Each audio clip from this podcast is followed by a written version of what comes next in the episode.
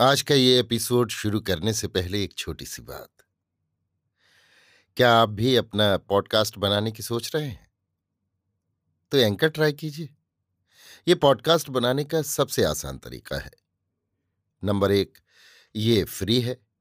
Number दो, इसमें कई सारे ऐसे टूल्स हैं जो आपको अपने फ़ोन और कंप्यूटर पर रिकॉर्ड और एडिट करने की फैसिलिटी देते हैं। नंबर तीन आप अपने पॉडकास्ट को डिस्ट्रीब्यूट भी कर सकते हैं, जिससे इसे स्पॉटिफाई और दूसरे प्लेटफॉर्म पर सुना जा सके। तो डाउनलोड कीजिए फ्री एंकर ऐप या विज़िट कीजिए एंकर डॉट एफ़ पर अपना पॉडकास्ट स्टार्ट करने के लिए। ये तो थी एक छोटी सी जानकारी, और अब शुरू करते हैं एपिसोड का सिलसिला। तो आज के एपिसोड में। लीजिए सुनिए। आचार्य चतुर्सेन शास्त्री के लिखे उपन्यास, वयम रक्षा महा का छिहत्तरवां भाग, मंथरा का कूट तर्क, मेरी यानी समीर गोस्वामी की आवाज़ में। देखते ही देखते ये समाचार अयोध्या में व्याप गया। नगर जन हर्षोन्मत्त हो गए। अयोध्या में मंगलवाद्य बजने लगे। राजमार्ग सज गए। नगर भवनों पर वंदनवार कलश पताकाएँ सुशोभित हो गईं। पुष्पमालाओं तोरणों से समस्त ग्रह संपन्न हो गए।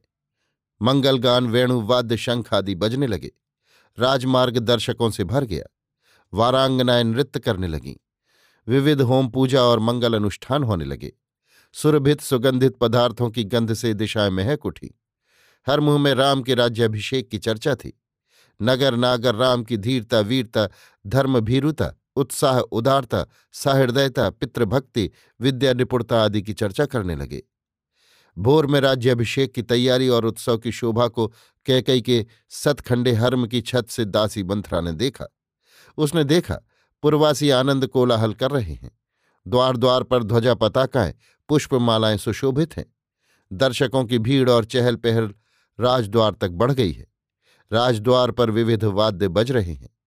उसने नीचे या राम की धाय से, जो पीले वस्त्रों से सुशोभित थी, पूछा, अरे, आज अयोध्या में ये कैसा उत्सव है? बड़ी रानी कौशल्या आज क्यों अन्य वस्त्र, स्वर्ण, रत्न लुटा रही हैं? राजद्वार पर ये भीड़ भब्भड़ कैसा है? तब राम की धाय ने कहा, अरे मूर्खा, तू इतना भी नहीं जानती। सुना नहीं तूने? आज राम का राज्याभिषेक हो रहा है। दासी से ये सूचना पा विकलांगी दासी मंत्रा क्रोध से थरथर कांपने लगी। वो कैकई के पित्रालय की पुरानी दासी थी। कैकई को उसने गोद खिलाया था, दूध पिलाया था। शुल्क की बात वो जानती थी। मानव जाति की स्त्री स्वाधीनता से वो परिचित थी। मानवों की कुल मर्यादा, पुरुष प्रधानता, स्त्री दासत्व, इन सबसे उसे घृणा थी। वो बड़ी बुद्धिमती और तीखे स्वभाव की वृद्धा थी। रानी के मुँह लगी थी। वो दशरथ के विश्वासघात और वचन भंग को देख अग्नि के समान भभक गई। उसने मन में कहा, भरत शत्रुघ्न को ननिहाल भेजकर राजा ने ये अच्छी युक्ति निकाली है। वो अब अपने वचन को पूरा निभाना नहीं चाहता। वो तीव्र गति से रानी कैकई के शयनागार में पहुँची। रानी कैकई अभी सो रही थी।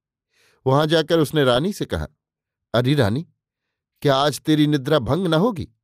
क्या तू नहीं जानती कि तेरा भविष्य आज अंधकार में डूब रहा है? तेरे ऊपर घोर संकट आने वाला है, तेरे पाप का उदय हुआ है, उसका फल तुझे शीघ्र ही मिलने वाला है।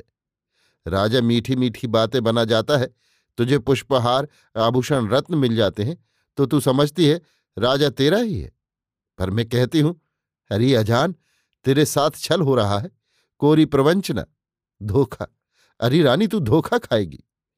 मंत्रदासी की ऐसी कटु व्यंग्योक्ति सुनकर रानी कह कही हंसती, उसने हंसकर कहा अम्ब आज क्या बात है? भोर ही में तू बकझक कर रही है। किसने तुझे क्रुद्ध किया है बोल? तेरा मुँह क्यों सूख रहा है? क्या कोई अमंगल हुआ है? कैकई की ऐसी मीठी वाणी सुनकर उसने कहा, अमंगल और कैसा होता है भला?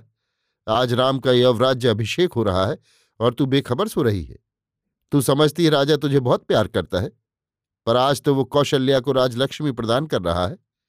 अब समझी मैं इसलिए उसने भरत को ननिहाल भेज दिया था। सोच तो यदि राम राजा बन गया तो तेरा क्या हाल होगा? हाय हाय, मैं तो इसी सोच में मरी जाती हूँ। पर तू भी तो कुछ अपना बुरा भला सोच। अपने पुत्र के हित के लिए अब भी सचेत हो। समय रहते सचेत हो। धात्री के ये वचन सुनकर कैकई ने कहा अम्ब राम को युवराज्य मिल रहा है तो तू दुख क्यों करती है? इसमें दुख और शोक की क्या बात है भला? मैं तो राम और भरत में भेद नहीं समझती। राम और भरत मेरे दो नेत्र हैं। राम का राज्य अभिषेक हो रहा है तो मैं प्रसन्न हूँ। ये तो शुभ समाचार है। ले, ये रत्नहार, ये सब आभूषण मैं तुझे पुरस्कार में देती हूँ। ये कहकर उसने प्रसन्नता से अपने सब रत्नाभरण उतारकर मंथरा पर फेंक दिए। परंतु कैकई के इस व्यवहार से मंथरा और भी जल भुन गई। उसने वे गहने पटक दिए और तमक कर बोली, हरी मूढ़, तेरी ये कुबुद्धि मुझे तनिक भी नहीं सुहाती। तू दुख के स्थान पर सुख मना रही है। सौत का पुत्र राजा बने और तेरा पुत्र दास। इसकी तू खुशी मनाए। ऐसी तेरी बुद्धि है। अरे ये राम राज्य की सूचना नहीं है। हम लोगों की मृत्यु की सूचना है। आज राम राजा बनेगा और कौशल्य राजमाता बनेगी। तब तुम दासी की भांति हाथ बाँध उसके सम्मुख जाओगी। भरत राम का दास होगा। सीता रानी बनेगी और भरत की स्त्री मांडवी उसकी दासी। ये सब तू अपनी आँखों से देख सकेगी। तुझे छोड़ और कौन बुद्धिमती स्त्री ऐसे अवसर पर प्रसन्न हो सकती है?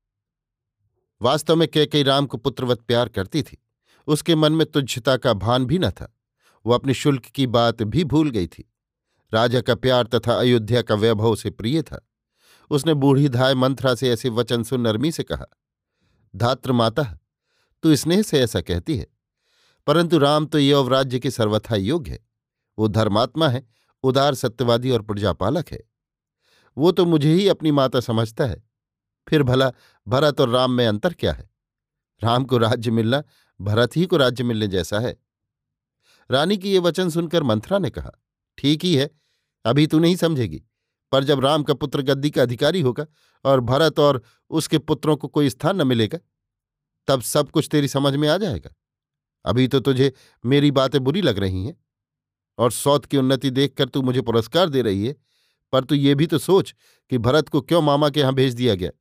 देश देश के राजाओं को न्योता गया, पर तेरे पिता, भाई और पुत्रों को नहीं बुलाया गया? पर जब अपने और अपने पुत्र के सर्वनाश का ये सब षड्यंत्र देखकर भी तेरी आँखें नहीं खुलती तो मुझे क्या? जब राम राजा हो जाएगा और तू भरत को ले एक कोने में दासी की भांति पड़ी रहेगी, अथवा जब सौत कौशल्या के सम्मुख तुझे हाथ बांधकर खड़ा होना पड़ेगा, तब तुझे पता लगेगा कि मैंने तेरे हित की ही बात कही थी। मंथरा के इस विश्वमन से केकई का मन फट गया।